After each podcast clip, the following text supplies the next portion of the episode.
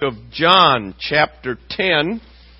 We'll be getting there shortly, but um, the title of our message today um, builds off last week. Last week we looked at the fact that God has a mission for every one of us.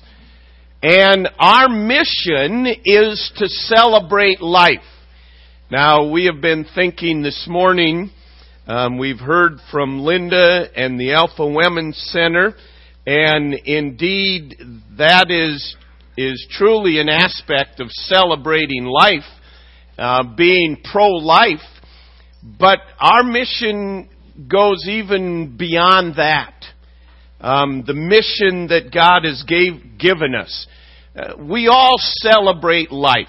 I mean, when, when there's a birth, we celebrate that.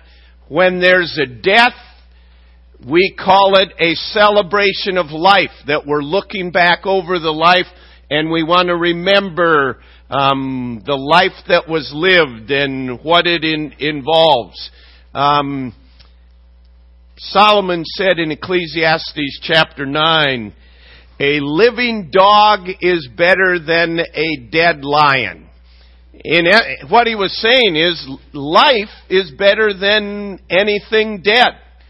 It doesn't matter how great it is. If it's dead, it it doesn't amount to much.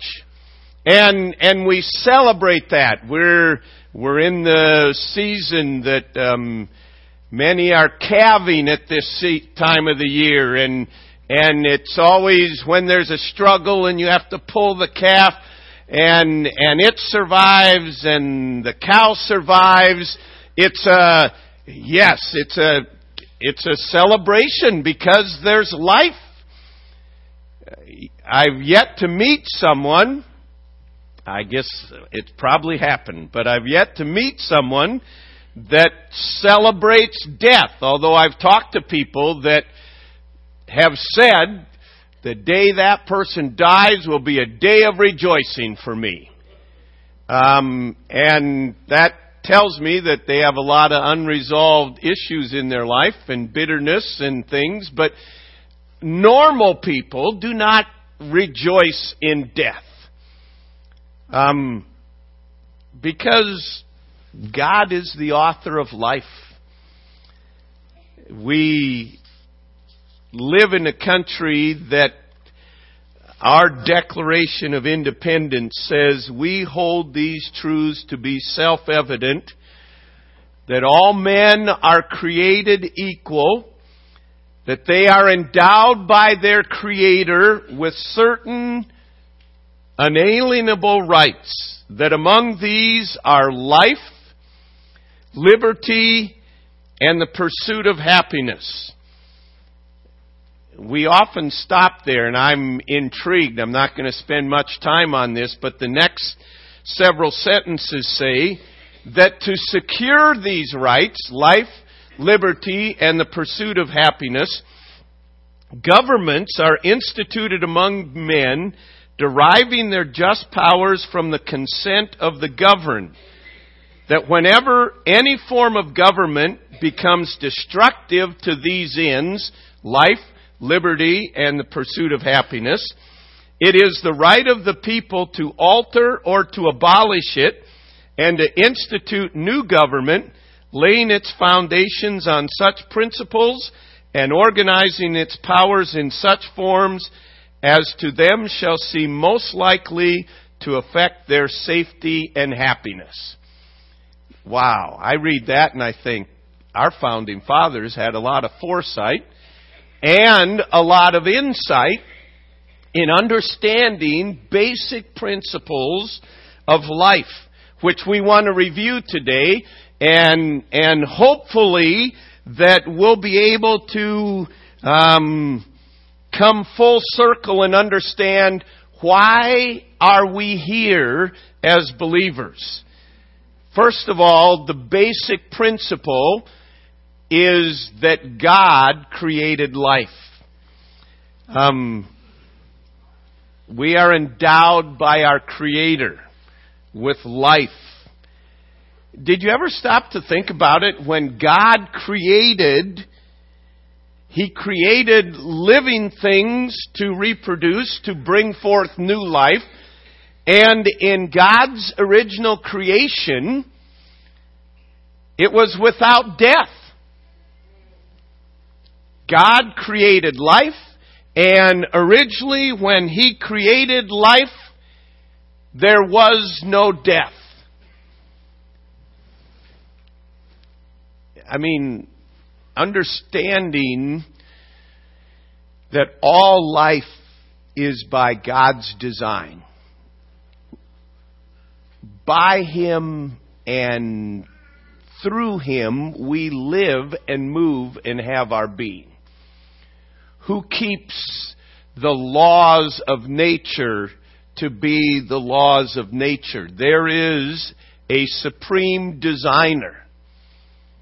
Um, the song that Kathy played, I Sing the Mighty Power of God.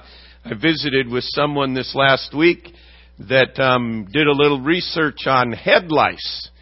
And they said they are amazing creatures that are equipped with special little things to hang on to um, a thread of hair. Uh, the more you look at all of God's creation, the more you see there has to be a designer here. There had to be someone that gives life. And in understanding the gift of life that God gives to us. That God created life, and originally it was without death, but sin brought death and brings death. We know the account that um, God gave them everything they needed, Adam and Eve in the Garden of Eden, everything they needed. And He said, um, There's one aspect of this garden that is off limits to you, and I'm telling you this for, for your good. Because in the day that you eat of it, um, you will know right and wrong, and you will die. Well, we know the story that uh, they took part of the tree of the knowledge of good and evil, and Romans chapter 5 verse 12 says "As Wherefore as by one man sin entered into the world, and death came by that sin. Death is separation. It is uh, separation physically. It is separation spiritually. It is it is separation. And God said, when sin enters, death enters, and when Adam and Eve sinned, death or sin was passed upon all men because all have sinned. But by one man, sin entered into the world.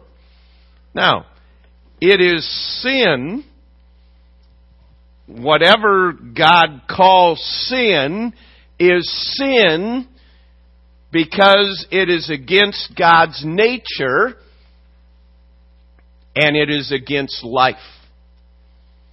God's nature is life. Look in John chapter 10 in verse 9. Jesus is speaking. He said, I am the door. By me, if any man enter in, he shall be saved and shall go in and out and find pasture. The thief cometh not but for to steal and to kill and destroy. I am come that you might, they might have life and that they might have it more abundantly. I am the good shepherd. The good shepherd giveth his life for the sheep. Notice he says, the thief, without going into a lot of detail, the thief is reference to um, the devil, Satan, the accuser, the thief comes to steal, kill, and destroy. But Jesus said, I am come that you might have life. Satan's nature is death. God's nature is life. I mean, it is, it is a marked distinction. So anything that is against life is against God's nature. And anything that is against God's nature, God identifies it as sin. God knows that violating His law leads to death. So He initially gave the Ten Commandments. And He, he gave those commandments because He knows they hinder life. They destroy life. They do not bring life. They bring death. We've come to believe the lie that the average person thinks God robs us of life by prohibiting certain things. Oh, you can't do that. You don't know what it is to live. God says, no, these things that I'm asking you to not do, I do that because I want you to have life. Linda alluded to it this morning that they um, teach classes about um, sexuality. There are certain parameters that God set down regarding um, sex and sexuality, and the reason God did this is not to make life miserable for us, but so that we would enjoy life. Do you understand? If mankind followed God's plan, there wouldn't have to be one pamphlet, one government program, one thing regarding sexually transmitted diseases. So God was not saying, don't do that because I don't want you to enjoy. He's saying, no, don't do that because I want you to enjoy life. Whether it's in finances, whether it's in, in personal living, in whatever area it is, whatever God lays down, His ultimate goal is life. God created not just life, but He wants us to have a full life, an abundant life. And anything that God says and identifies as sin, He identifies it because it is against life and it is for death. So sin brought death and sin continues to bring death. But Jesus Christ came to deal with the death problem and bring life. The Patch Kids this morning alluded to this. The wages of sin is death. The end result of sin is death. But the gift of God is eternal life through Jesus Christ our Lord. The gift of God is eternal life. He mentioned, as by one man sin entered into the world, and death by sin, so by one man, Jesus Christ, life entered into the world. The first Adam brought sin and death. The second Adam, Jesus Christ, brought life and forgiveness of sin. So you see the contrast. Sin is always related with death. Life is always related with God, with the Trinity, with Jesus Christ. Jesus said, I am the way, the truth, and the life. Everything about him deals with life. I am come that you might have life and that you might have it more abundantly. By man, 1 Corinthians 15:21, by man came death, by man also came resurrection through Jesus Christ. Now, this is the gospel. This is Christ Jesus died for our sins, paid the penalty for our sins, rose again so that we might have forgiveness of sins, and as we sung earlier, and be adopted into the family of God. I, I chuckled when Jason said, we're going to sing, I'm adopted and go right into the family of God. That's exactly what happens. When you're adopted, you're in the family of God. And that is all about life. Until we receive Jesus Christ, we live in death, we know death, and we are committed to death. Anything about life is God. Now, God has chosen every believer to be involved in His life giving ministry. Do you understand this? He rescues me by His amazing grace that we sung about earlier. And it's not just so we can say, Amazing grace, how sweet the sound that saved a wretch like me. I once was lost and now I'm found, was blind but now I see. Yea, I'm going to heaven. But he, he rescues us so that we can go back and rescue others, be involved in His life-giving ministry. The gospel is all about life. Everything God created that is living, He created it to reproduce. And missions is celebrating life. It's celebrating the gift of life that God has given to us. And that's why He said, Go ye into all the world and preach the gospel to every creature. Our mission is to live life as God designed to the fullest and to bring life to others, to rescue. They don't have life. We, as children of God, have the power to bring life by the power of the gospel. That's our purpose for being here, to bring life. And God desires fruitfulness in every creature. Now, those are basic, fundamental, foundational truths that God created life, sin brought death, and it continues to bring death. And Jesus Christ came to deal with the death problem, and the heart problem, and the sin problem, and to bring life. And that God has chosen to involve every believer in his life giving ministry. Let me just make some application with this. Personal application, introspection that we need to ask ourselves.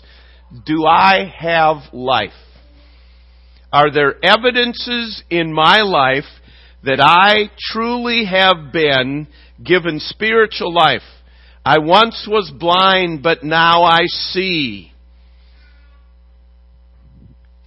Used to be the Bible didn't mean anything to me, but now I pick it up and it speaks to me. It is a living book.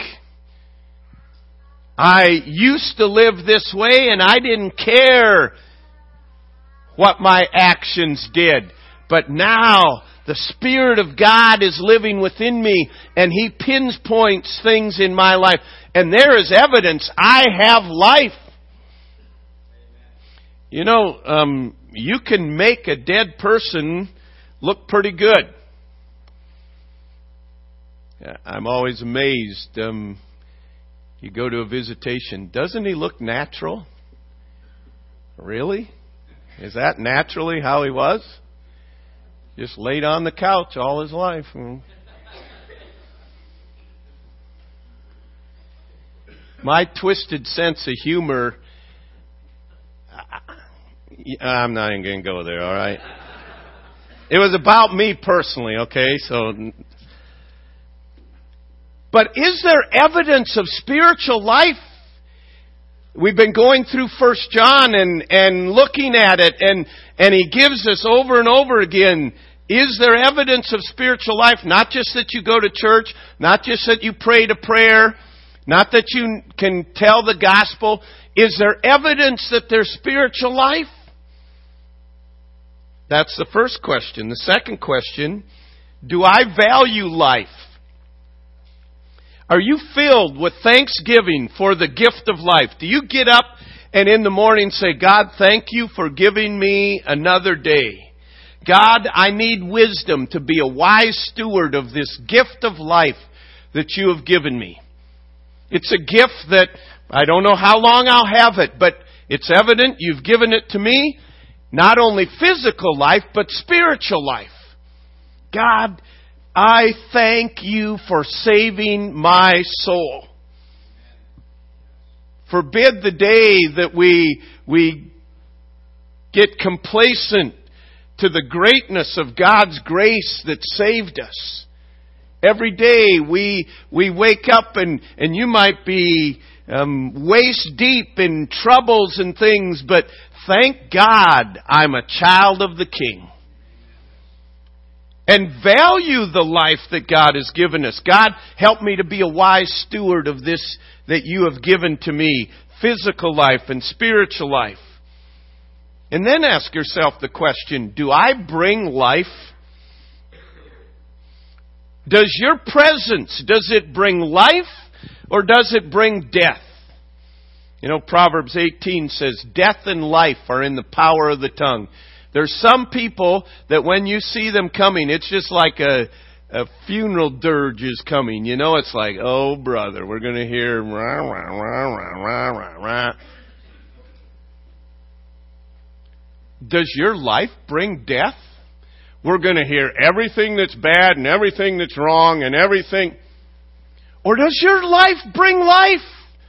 When, when you come, is it, is it a delight? Is it a joy? Do you bring life? Does your counsel and your example bring life? Does it point people to Jesus? Proverbs 10 and verse 11 says, The mouth of the righteous is a wellspring of life. Out of it comes life. It's given godly counsel. Proverbs 12 and verse 28 says, in the way of the righteous is life. Think about it. Do I bring life? Ask yourself that question. Do I make people want to live and want to have a life and, and see that there is hope? And do I convey to them, as the Patch Kids saying, nothing is impossible with God? And do I bring hope? Do I bring life? And then we ask this question Do I share life? What do you do with the resources God has given you? Your time, your money, your mind. Matthew 16 and throughout the Gospels, he says over and over again, For whosoever will save his life, meaning hoard it to himself, shall lose it and whosoever will lose his life for my sake shall find it. Do I share my life? Do I share my resources? We will be encouraging you to participate in the Faith Promise Missions Program to above your tithes and offerings to say, God, besides those, this is what I believe you want me to give toward missions. The best investment you can ever make is investing in that. And God, this is what I want to give toward that. I believe after seeking your mind, this is what you would want me to do. And I am investing. I am willing to share what you have given to me. Over and over again, you've heard us say, we are blessed in order to be a blessing. Think of it. Because of faithful giving, for example, on our part, there are babies' lives that have been saved, and there are individuals who have been rescued from hell just through Alpha Women's Center. Think of the ministry that is going on in, in the Middle East, in those refugee camps, and around the world in various ministries. Your greatest investment is investing in the things where moth and rust cannot corrupt and thieves cannot break through or steal. And so we ask, am I sharing my life, my time? Do I share it to help bring the good news? Hey, life! You don't have to be in death. Life! Am I sharing my resources? Am I sharing my mind for that? And then one other application question. Do I choose life over death? Do you understand all throughout our day, every decision we make, it comes down, I'm choosing life, God's way, or I'm choosing my way or Satan's way. Life or death. Life or death. When you get on the internet, am I choosing life or death? When you look at a magazine or a book, is it life or death? Investment of my time, is it life or death? Every decision we make is either choosing that which contributes to life or contributes to death. Romans chapter 8 and verse 6 says, to be carnally minded, to be fleshly minded is death. But to be spiritually minded is life. Proverbs 119 says greed takes away our life. When I choose to be greedy, I'm choosing death. It takes away life. But he also says, as we've alluded to, righteousness, choosing to do right, tendeth to life.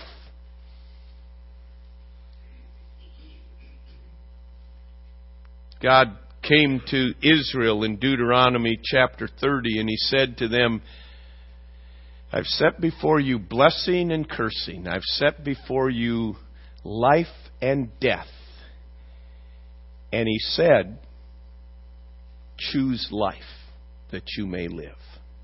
Do you understand? Every day, over and over and over again, we're choosing either life or death. Life or death.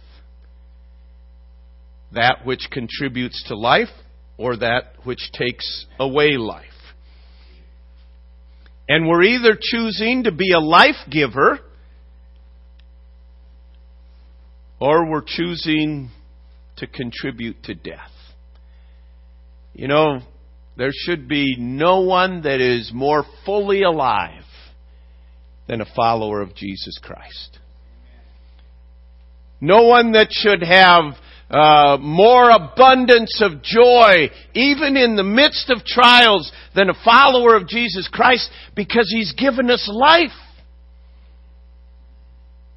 And He says, my mission for you is to get involved now that you have life, is to get involved in the worldwide mission of bringing life to those who are without life.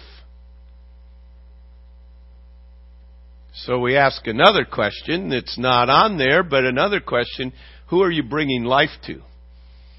What kind of life are you bringing to them? There are people that God wants you to bring life to. We need to celebrate life. We live in the midst of the world that has no idea what life is